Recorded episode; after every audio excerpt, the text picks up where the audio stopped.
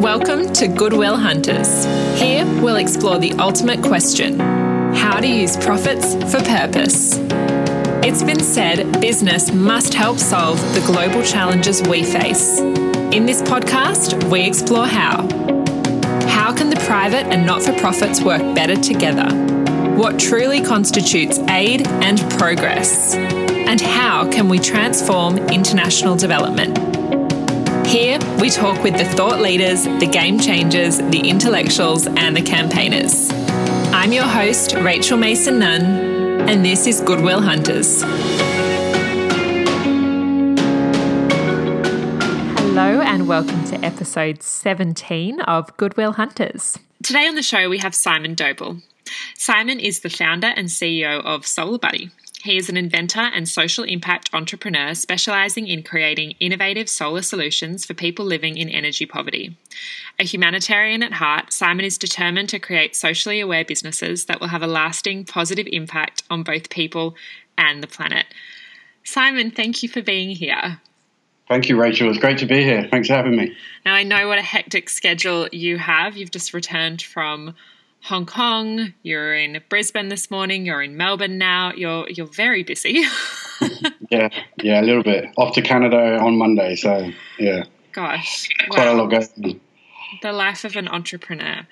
Um, well, I'm glad that you could make the time to chat with me. Uh, so, I want to start with a statistic. Usually, I start with background on the the organisation, but I actually think it's more compelling if we start with a statistic today. 1.4 billion people don't have access to modern electricity. So 1.4 billion people don't have access to modern electricity. And as of 2016, just 3.7% of the rural population of PNG had access to electricity, according to World Bank data. So that's just 3.7%. Can you start by telling us what energy poverty is and why it's such a problem. Sure, thank you. Um, well, obviously, those statistics are, are, really testament to how big the problem is. Um, energy poverty is ultimately defined, defined by the UN Foundation, and they have a very good um, they have a good very good statement that defines it, saying that energy poverty condemns billions to unfulfilled futures, ill health, and perpetual cycles of poverty. And I think that's a really, really strong statement because it creates that constant poverty where people can't work after dark, they can't study after dark, they can't get themselves the skills and, and the ability to get themselves out of poverty, and that's a real issue. Um, so energy poverty literally means um, one in four people when the sun sets. They're, they're in darkness, whether that's from light, they can't, they don't have uh, any power for cooking or heat, um, and to be able to see and work at night. So it's, it's a huge issue. It's one that isn't. It's slowly coming into into the conversation now for, for the general public. It's obviously been around for for, for, for you know forever, um, but we're all working hard to, to try and end it as, as best we can. Mm.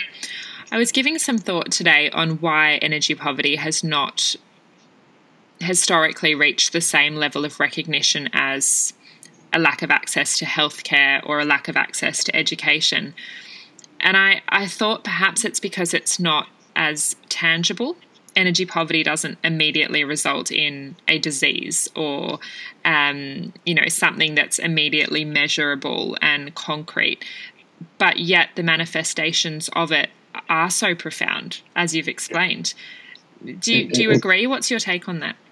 I, I, totally agree. It's it's a really strange um, phenomena that, that, energy poverty isn't so highlighted because of the impact of what it creates.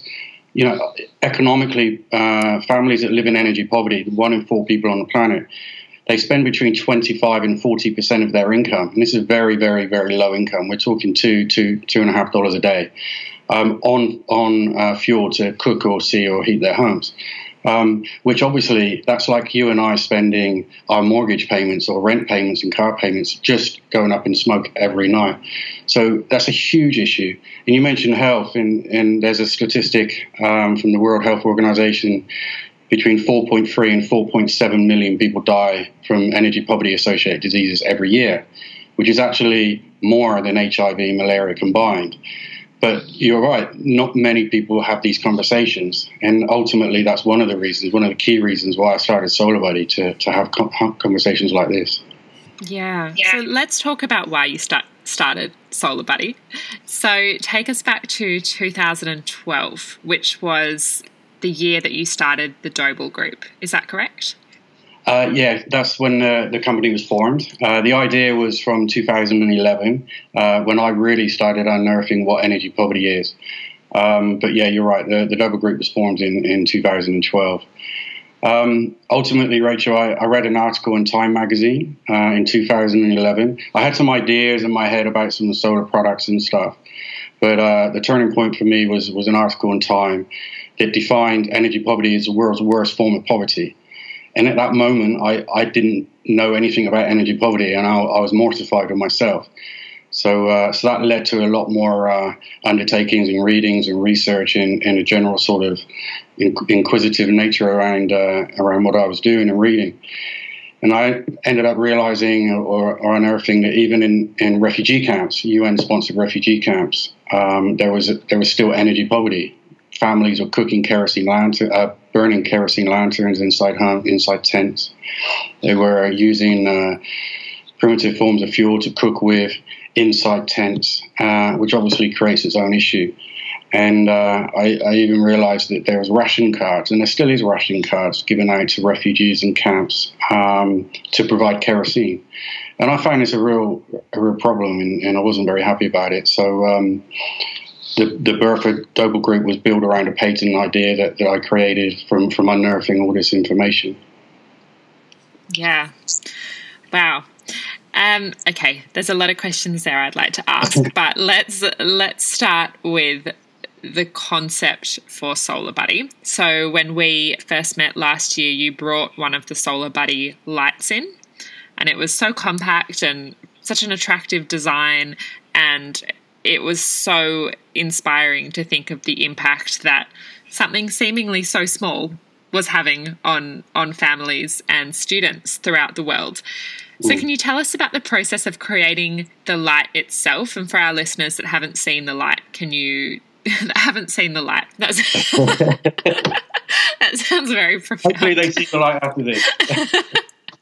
Um, for our listeners that haven't seen the Solar Buddy light, um, can you describe what it entails? Sure. So, um, so basically, the, the, the light I brought in to show you, we, my team and I, we sat down um, just over three years ago now, with with the aim of raising awareness and ultimately engaging children and other stakeholders um, to learn about energy poverty and then be part of the solution by by providing a bedside lantern essentially to, to children all over the world. That's that's the ultimate essence of what we're trying to do at Solar Buddy. Um, so the light was designed based on that philosophy of getting light into children's hands. Um, so it's designed for children to, to, to use and understand in, in, their intuition to operate. It's very it's very simple in that way.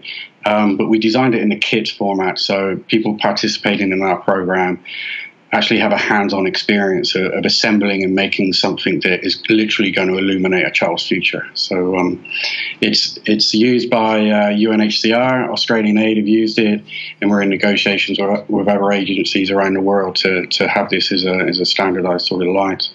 Um, but yeah, it's it's it's a it's a lovely looking thing, and, and children love it, which is the main thing. Yeah. Can you tell us more about Australian Aid? What, where is the um, Solar Buddy u- being used in our Australian aid program? Uh, this was two years ago. The Australian Aid purchased a, a, a fair amount of these lights um, for their South Pacific disaster relief program. So I don't know the exact countries that they've gone to. Um, they were uh, stored in Sydney and being dispatched over time over the last couple of years to uh, to work in the in the in the field that's needed.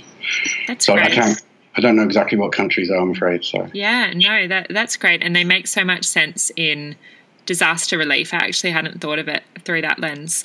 Um, that yeah, that when there is an urgent need to provide energy and utilities are completely unavailable, that they they make perfect sense.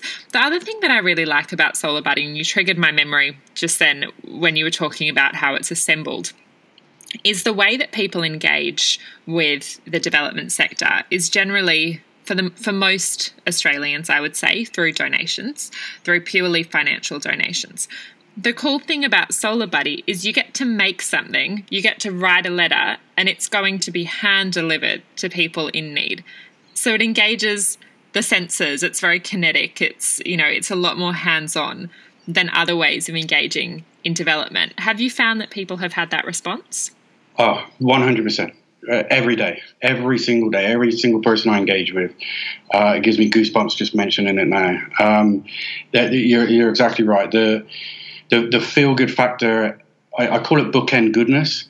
Everybody participating, whether they're whether they're learning, engaging, sending a letter, uh, making a light, providing light for children. The children at the other end are receiving, having an environment for them to learn in and, and, and read uh, books under it's literally every there's so many touch points and so many emotional um, elements to it that, that, I think that's testament to the growth that we've had in, in sh- such a short period of time. Um, it, I'm, I'm, part of a team that, that's created this, and, and uh, so I'm not going to take all the glory, absolutely not. But uh, it, the, the wonder of it is, is those different elements, which are really nice. Um, very, very aware of the different forms of fundraising. Not, i would never criticize them, but um, I think the more we engage with donors and stakeholders and, and raise their eyebrows of, of, in, of, interest and engagement, and somebody's walking away from donating feeling like they've achieved something and learned something, then we have the ability to scale what we do and, and give back on the donation as well as, as, as a feel good factor. And, and I think that's quite important. Yeah, oh, I completely agree. And we talk so much on this show about fundraising fatigue. It's an epidemic that our not for profit sector faces in Australia, and we need to find these new and innovative ways for donors to engage and to feel connected. And yeah. I think the Solar Buddy model just nails that. Thank you, thank you. We, we, we, we, I don't like using the term uh, donor fatigue, but it's very much out there. Um, very aware of it. But I, I also think that it's it's important for, for donors to feel connected. Um, we we always provide back as many images of the children receiving what they receive, and, and we try and build communities that way between schools, school to school, or c- company to school. And I think that's that's a really nice way of leveling the playing field as well. Um, it makes the children feel connected at the other end um, in, in, in, the countries that we support. Uh, they feel like they've really got somebody out there that's got their personal back um, and is supporting them personally. And, and I, I think there's something very magical about that as well. Um, but we're also very focused on we're not we're not creating the, the continual sort of cycle of donor.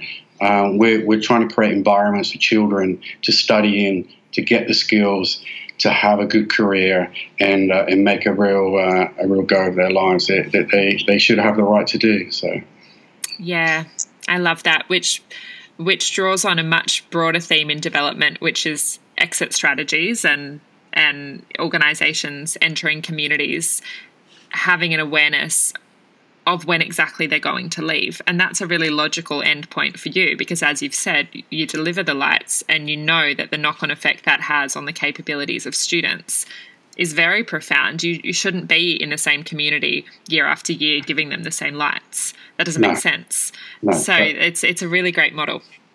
Yeah, that makes absolutely no sense to me whatsoever. Um, one of the pivotal moments in my, my life, my career, was uh, I was stood in the middle of the, the desert in Somalia chatting to an Ethiopian lad about uh, US aid and, and the aid the aid budget and food falling out of the sky over many years and what's that created in the psyche of his people. And and um, it really made me realize that from a, even from a young man, it's never been outside of his country, what what that makes him feel, and how it makes him feel, and how it makes his community feel and that was a long, long time ago for me, but but it it's, it stayed with me and, and informed the sort of ideas and concepts that we're trying to bring to Solar Buddy. And literally create just creating a, a simple environment for a child to be able to sit and read a book after night after dark. That's all we're trying to do. No different to any other child in uh, across the developed world that turns on a bedside lantern and, and sits and reads a book and do their homework. It's exactly the same and the reason they do that is because they want to have a better future, and, and, and that's what we're trying to do for, for kids elsewhere. So. Yeah, Yeah, that's really well put. Now, I want to talk about the Kokoda Track Foundation. So, Kokoda Track and Jen, the wonderful CEO of Kokoda Track, both have a, very, a very uh, close place in my heart. Not only because Jen was the first person to agree to be on this podcast, um, but also because I just love the work that Kokoda Track Foundation does, and I know that Solar Buddy works very closely with Kokoda Track Foundation in PNG. So, can you comment on that partnership? And uh, maybe share with us some of your recent adventures in PNG.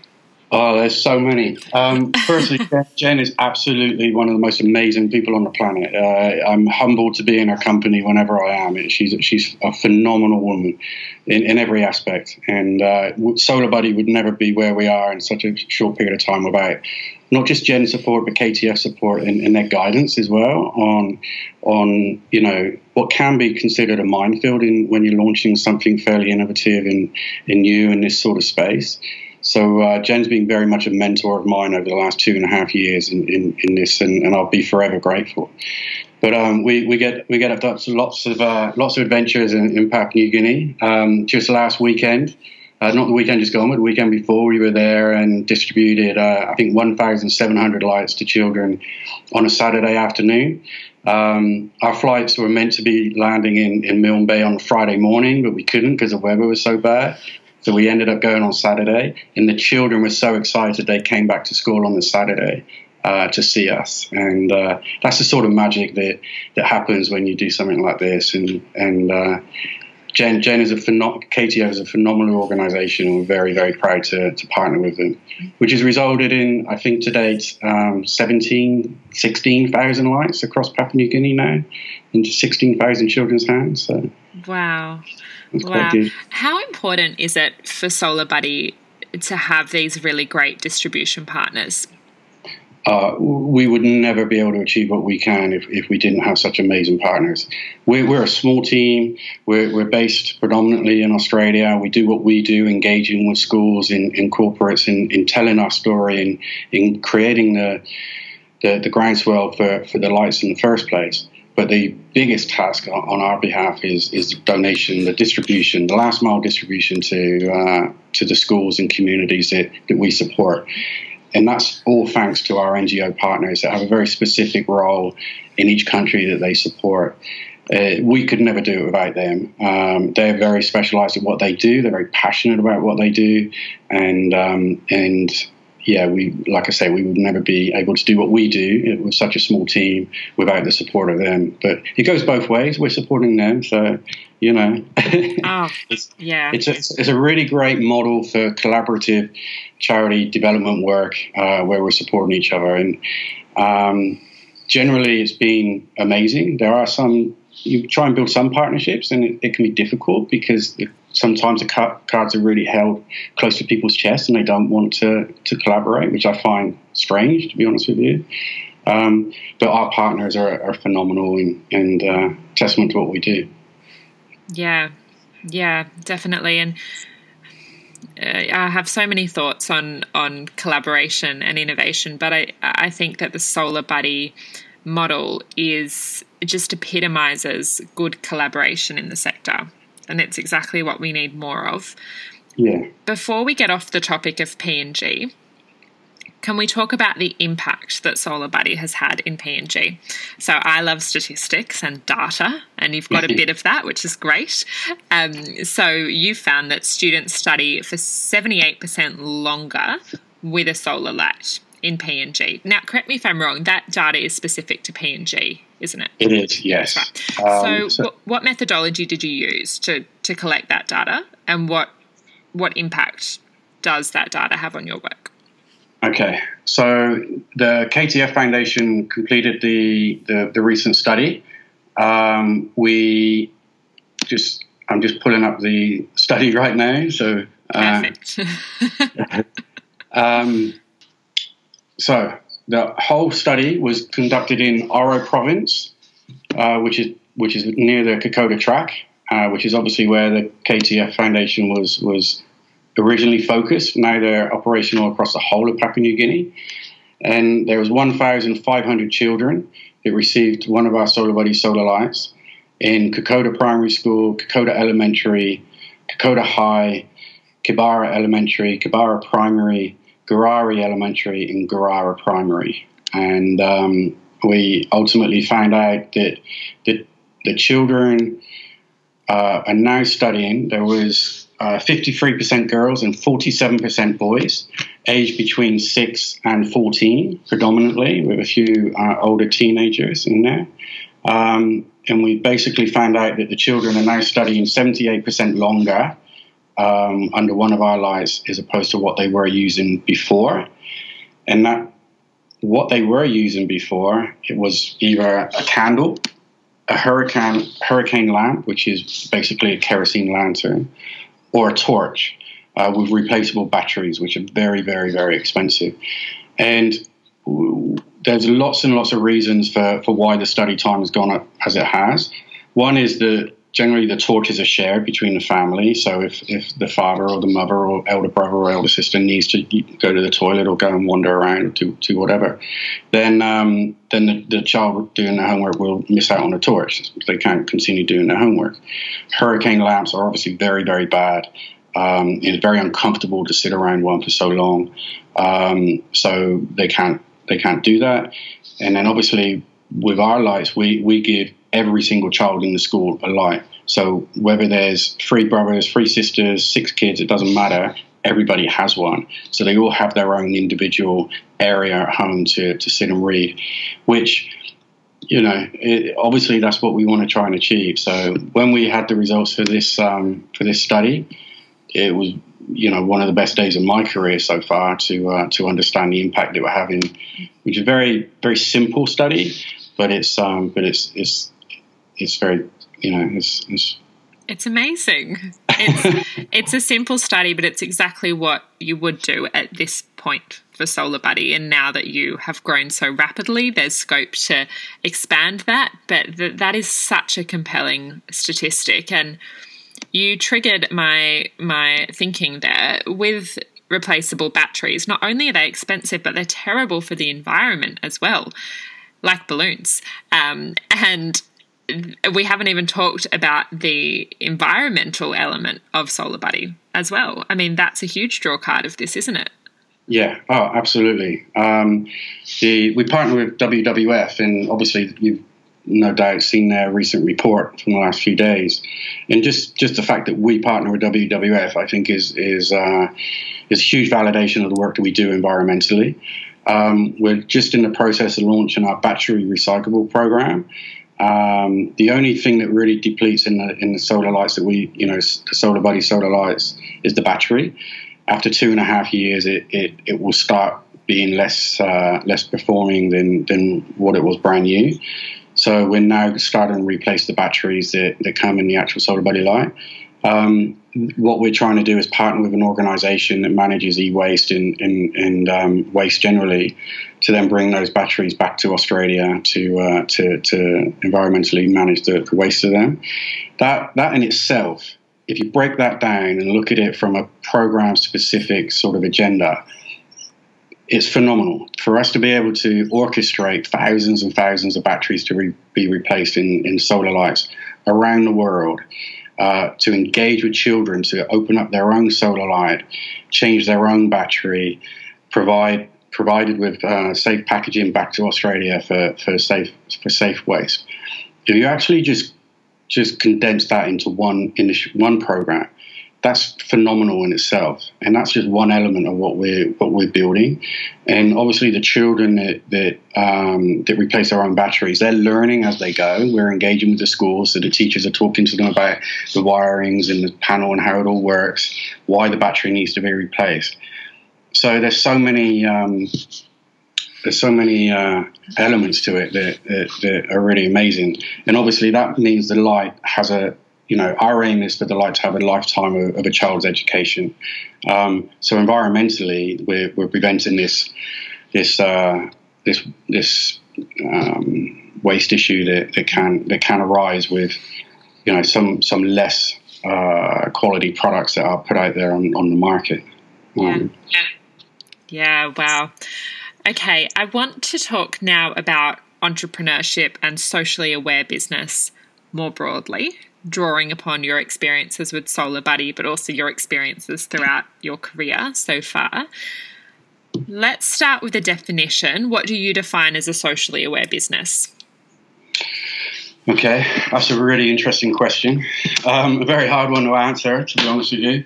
Um, personally, I, I, feel any any business that is is uh, core to its identity, fundamentally has a has a viewpoint of taking care of other people as well as their own interests, then obviously that defines a social business. Um, I, I think historically we've been taught, we've been raised up on um, the idea that business is all about gain and financial benefit and um, capitalizing on opportunity and for, for, for, overall gain.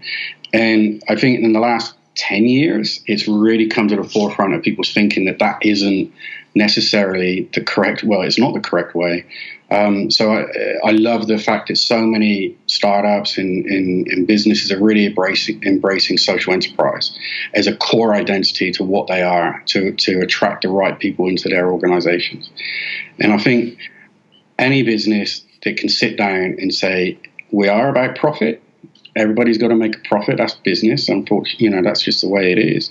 But we do it with the right in the right way, looking after the right people and our global community.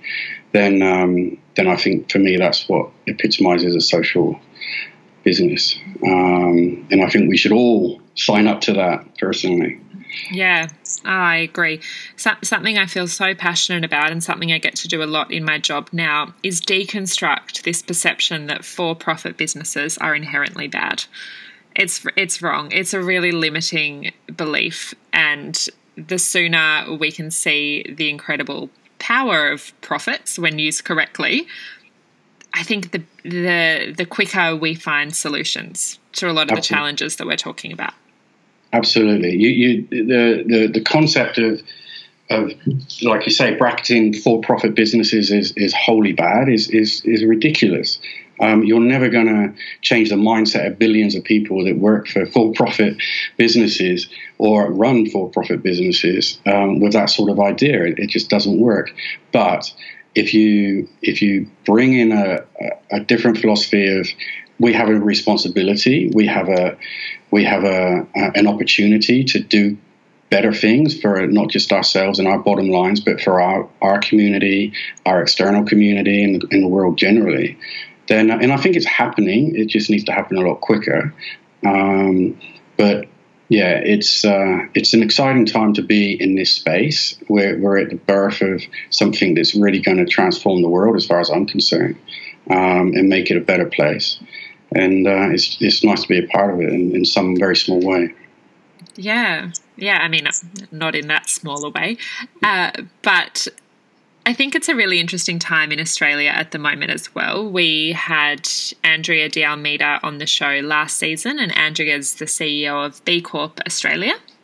Mm-hmm. And we talked about the the law reform that's currently happening in, happening in Australia, mirroring what's already happened in the UK, France, and other places, where we're changing the Corporations Act to actually have a new definition of a company called a benefit company.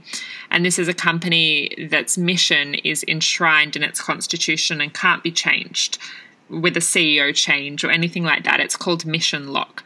And I think the fact that there is such an appetite for this law reform is indicative that companies that have a social purpose want to be able to protect it and want that purpose to transcend any personnel changes or funding changes and things like that. There is this inherent social purpose, and you want to protect that. So it's a really interesting landscape in Australia at the moment. I'm not sure if, if you have any thoughts on that. Oh, oh, all day long. Yeah. Can we do that for government as well? yeah, yeah. yes. Um, uh, yeah, the, the, I, I, love it. That's one of the best things I've heard in a long time, and I, am kicking myself. I'm not more over that, to be honest with you. Um, it's exactly how things uh, should be. Um, the the idea that you know, like like government, uh, a CEO or or a shareholders, a board board can can shift with the sand in, in their models and their ideas is is wrong. Um, the staff stay, the, the, the, the community stays, the, the, the, the world stage stays the same. Um, so the company should have its its focus to, to be what it should be right from the start. Um, but I'd, I'd, I'd, go back to government. That would be really nice to have the same. Wouldn't it? Let's make that happen. Um, from a social point of view. Yeah, yeah, yeah. Now, I said to you before we started this recording that I went to the Ernst & Young Entrepreneur of the Year Awards last night, which uh, is basically a beautiful celebration of entrepreneurship and leading entrepreneurs in the sector that are um, reflecting on their journeys and receiving some some very well deserved recognition. And something that all of them had in common was this journey has not been easy. There have been so many failures and so many speed bumps, and it was just about keeping on going and and being your own boss and, and being being motivated. Can you reflect on the journey of Solar Buddy? Because I suppose from an external perspective, you know, you've got this great this great social enterprise, you've got this great company, everything's going really smoothly, but it's a it's a process and it's a journey. So can you comment on that? Oh, um, yeah, it's it's it's. Uh, I think when you really identify or, or become true to who you are and, and, what your purpose and passions are, then the the the, the word work doesn't come into your vernacular. It doesn't it doesn't come into your mind anymore. And and I'm very very grateful that I managed to, to get to that point, um, which does enable you to sit there at midnight on a Sunday and you know, travel the world. And, and some people think that's very glamorous, but it's, it's quite tough sometimes when you're, you're getting off a plane and, and uh, in a remote part of the world and, and you know, you're sorting out logistics and everything. But, um, but it's, it's, it's not easy, but the more you love it, the easier it is. And I genuinely adore what I do. I'm very humbled to be able to do what I do.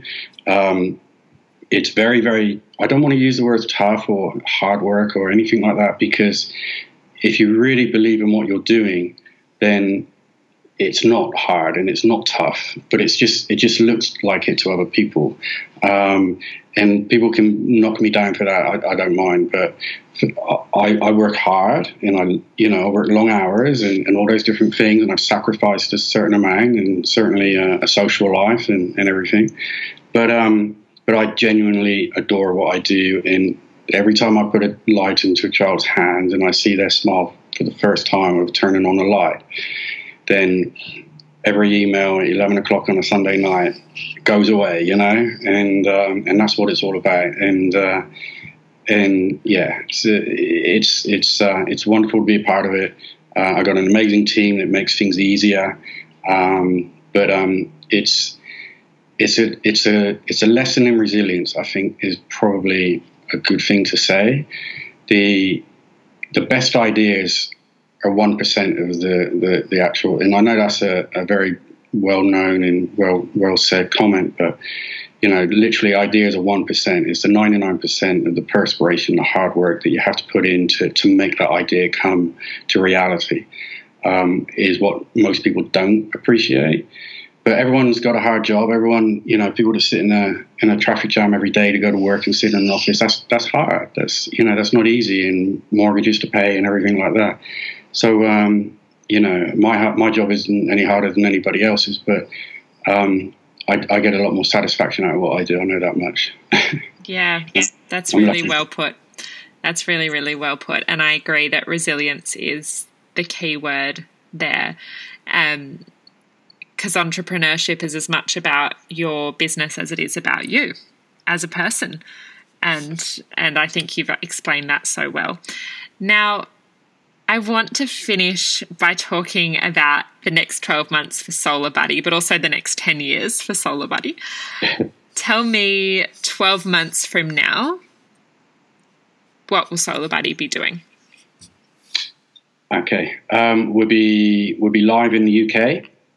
Uh, so we'll be operational in the UK, generating. Um, we anticipate to get 200 schools online in the first three months in the UK as of January, um, which will be about 50% of what we have in, in Australia already in the first two and a half years. So that's that's quite a good introduction over there. Uh, as I mentioned earlier, I fly to Canada on the weekend, and, and uh, hopefully we'll be going live in Canada slash the US by June next year. Um, so we've got a lot of companies and, and, a lot of educational platforms really supporting us in both those those regions.